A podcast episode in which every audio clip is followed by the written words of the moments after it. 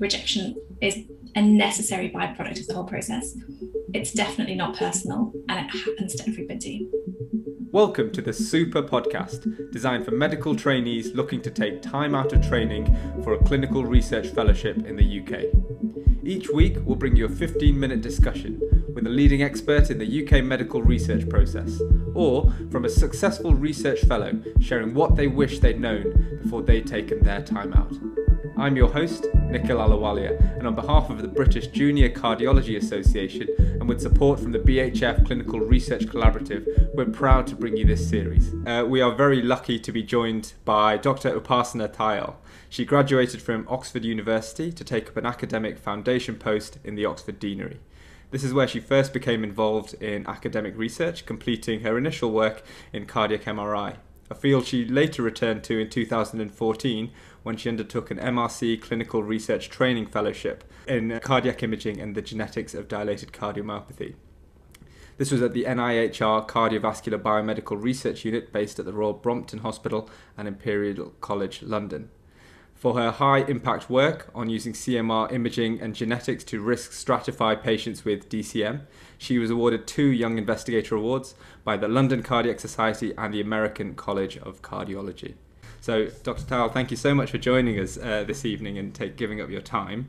A pleasure, Nicola, and thanks so much for the invitation. I think what you're setting out to do is super impressive, and I think it'll be really valuable. And I wish I had something like this when I was starting out. It's a pleasure. So, I want to start by asking about supervisors. I think it's such a difficult process to identify the individual supervisor, but also the team who are going to be such a big part of your life for three to four years. How did you try and figure out who would be the right fit for you? So I think two things. One is read widely and attend lots of conferences and, and meetings because you know just to see people a few years ahead of you and then also many years ahead of you and see who's producing groups who's producing research and, and papers from which groups you, you think you want to be a part of or the research that you think you want to be a part of um, but the second part of that is really just to meet people and have lots of conversations and not just meet the the principal investigator. I think that's really important.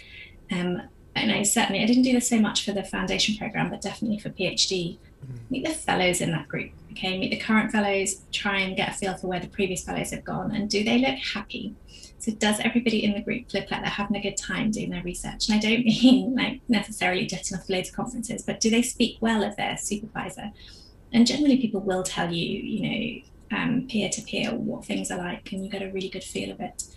Um, and figuring out what's happened to previous fellows is also a really good indication of whether you're likely to be able to complete your pro, your research, um, where what they go on to be, and they won't all necessarily stay in academic medicine because that's you know um, quite normal. But did they have a positive and productive time? And I think that's a really useful insight, as well as speaking to the actual big person who I knew would be a good fit for me, and, and that is particularly a nurturing sort of you know someone who's around and visible as opposed to someone who's necessarily away a lot. And I, I knew I definitely needed that sort of environment. Yeah.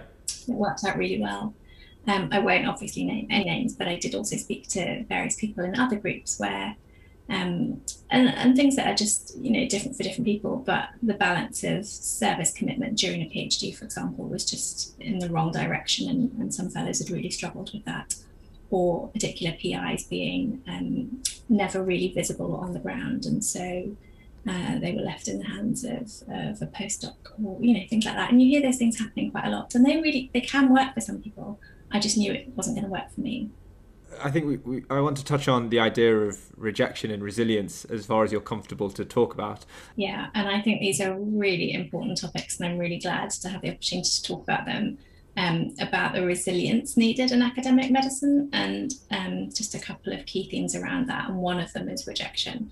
And um, when was it? I had my Wellcome Trust interview. And I think when I found out I didn't get it, and it was the Tony Newman Taylor, who was then the head of research at the NHLI, I rang up my supervisor and said, "Such a shame. Um, we think she's brilliant, but but it will be very valuable learning for her, um, for her academic resilience and her academic career going forwards. And at the time, I was like, well, that's very annoying. But actually, I kind of know what he means now, and it, you know, it's really disappointing and it's hugely frustrating, particularly you know with grants and papers when you put in a huge amount of work. but really it's just rejection is just part and parcel of the academic process and it's the nature of the beast because not everything can get published everywhere and not everybody can get money for everything all the time um, because there has to be a, the process involved so the process you know the peer review and all of that has its frustrations and we can i can rant about that separately at another day. But in terms of what it means for you as an individual and particularly an early career or an early stage researcher is that it's really important to remember that to just pin that on the wall and and remember that rejection is a necessary byproduct of the whole process. It's definitely not personal and it happens to everybody. Um, and it's really easy to lose your confidence in the early stages when it happens to you because I think with clinical medicine, it's a very different kettle of fish. You you generally go through a series of processes and hoops and stages. You sort of know where you're going next. You know what you need to do to get there, and as long as you work hard enough, you'll probably get through, and everything will be okay. Academia is completely different. You can work as hard as you like mm. and as hard as you possibly could work and, and put everything into it but you may still not get to where you want to go to. And that's just a really different mindset to get your head around. I mean, that's a, a very mature and you know, sensible way to think about it in, now. But if I could take you back to when you got that email or letter from MRC, I mean, how long was did that affect you, and uh, what did you do? I mean, how how long did it take for you to pick yourself up again and go go back for another grant? So what I had done at the time was, which I don't know for sure is necessarily the, the best approach for everybody, but I had submitted fairly um, concurrently to okay. Wellcome and MRC. So I knew I had another shot, but then I hadn't submitted anywhere else. So I felt like a lot was was riding on this. Um, but some people recommend that you submit consecutively so you have a chance to improve your application before the next approach. But then that makes what's already a long lead time even longer. Mm. Um, but yeah, it, it's hugely gutting because particularly with fellowship applications, it takes, uh, you know, as I said, months and months, if not years, to write these things or to get everything together. Um, so it's hugely disappointing and it's really hard to not take it personally, particularly at the beginning. Now I'm, um, you know, however many years down the road from from that early stage, um, and I think a bit more sanguine about it. Who did you look to for support? It's really important to have a, a good team around you and not I don't just mean upwards with your supervisor, but I mean a really good peer support team. And that can either be like formal or informal, you know, either people in your group or just people who are registrars coming up with you who are going through exactly the same thing. Yeah. There was a few of us going through it all, you know, at the same time. And, you know, a few people ahead of me had had, I think, very similar experiences, rejected by Wellcome, and then they got their MRC fellowship. And actually just hearing about that sort of normalizes it and it, it makes it just something that happens rather than something that has happened to me in particular. Um, but you're so right because I think fellowships are a bit more personal, whereas papers, I think it's a lot easy, a lot easier, certainly for me, to separate that from because um, that doesn't feel like it's so much of a rejection of me. It feels like it's you know the science overall. Yeah, right. I think fellowships are a little bit more personal. Sure. Um, so I, I, guess moving through the the, the PhD, uh, when was the next time you experienced any sort of uh, challenge, big challenge, rejection, something like that, that you, you felt really tested? So I think the next big challenge is really the change in mindset from clinical medicine to academia. Um, and the, one of the really big things is that research just takes time. And mm. in clinical medicine, particularly cardiology, which is a very busy, sort of hyper acute specialty, things don't take time, right? You make your decisions there and then. Generally you you know you assess your primary patient definitely you know in minutes. Um, but even when you were in clinic you you generally make your plan that clinic that day.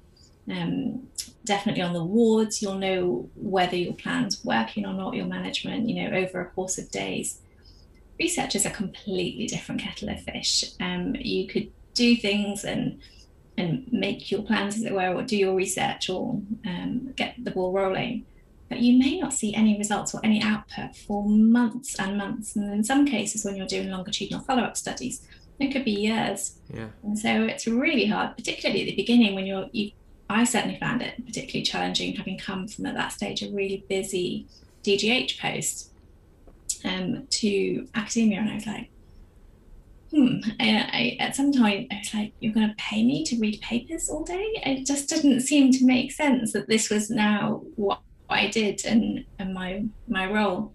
Um, so that definitely took a bit of adjusting to. And I don't think I necessarily figured it all out at the time, but the advice that I would give now um, would be to to build in early or easy wins. Um, and by that I mean busy yourself with other things like writing a review article because you can use some of that content for your introduction in your thesis later perhaps or see if there are any existing data sets in your group that somebody just hasn't had the time to analyze. And any busy research group will have lots of these. So little pots of data that um, you know a fellow previously was meant to get around to but just ran out of time before the end of their thesis or you know other bits or somebody who's currently in the group who just doesn't have the bandwidth to do something um, and make yourself available for things like that because i think you can then sort of fairly quickly start working on you know your analysis skills and, and writing and um, all the while doing your primary project.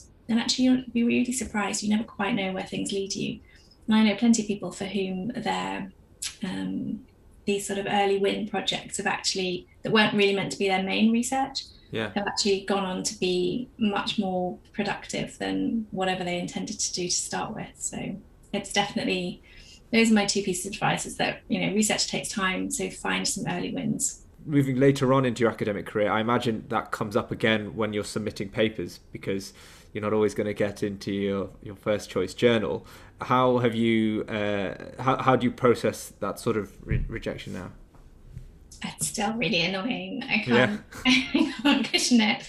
It doesn't, it doesn't affect me and I don't take it personally. I just find it intensely annoying. And um, the, and I, in the process of a lot of ranting to lots of people about it over the years, I have actually come to realize that generally, um, generally all of that will make things better for for wherever it's going to end up. And um, my supervisor often talks about, you know, we didn't get into whatever journal here, but that meant that we got a JAMA paper later or whatever. You know, there's um, examples. So, yeah, every every bit of feedback is is useful. I wouldn't say you have to take it all on board, but you know, consider it um, and make it better. It, it, does just get easier. And um, my I had a conversation with my training program director about this, Darrel Francis. He says the way that you've got to think about papers is like little um, soldiers going off to war, and that you know you really hope that they return, but they may not, and that's okay. coming to the end now, if you had to give a final piece of advice, or I suppose a first piece of advice to yourself going back all the way to the time, let's say before you even applied or as you were writing your applications for your PhD, what would you say is like the golden piece of advice to give yourself? It'll be all right. Yeah. Great. Uh, so I think uh, we'll leave it there, and thanks very much for giving up your time. I think that's been fantastic, and I'm sure be incredibly uh, useful to uh, the doctors who listen. Next time on the podcast, there is no curriculum, right? So when I started, I was thinking, what am I supposed to do, and what the hell's a PhD for? How do I get a PhD? You know, I, I didn't even know what a PhD was. I sit down with Dr. George Collins, a Wellcome Trust Clinical Research Training Fellow at the University College London. He discusses the transition from clinical cardiology to a bench-side research project in immunology, and also his pragmatic approach to taking time out of training and finding the right research team.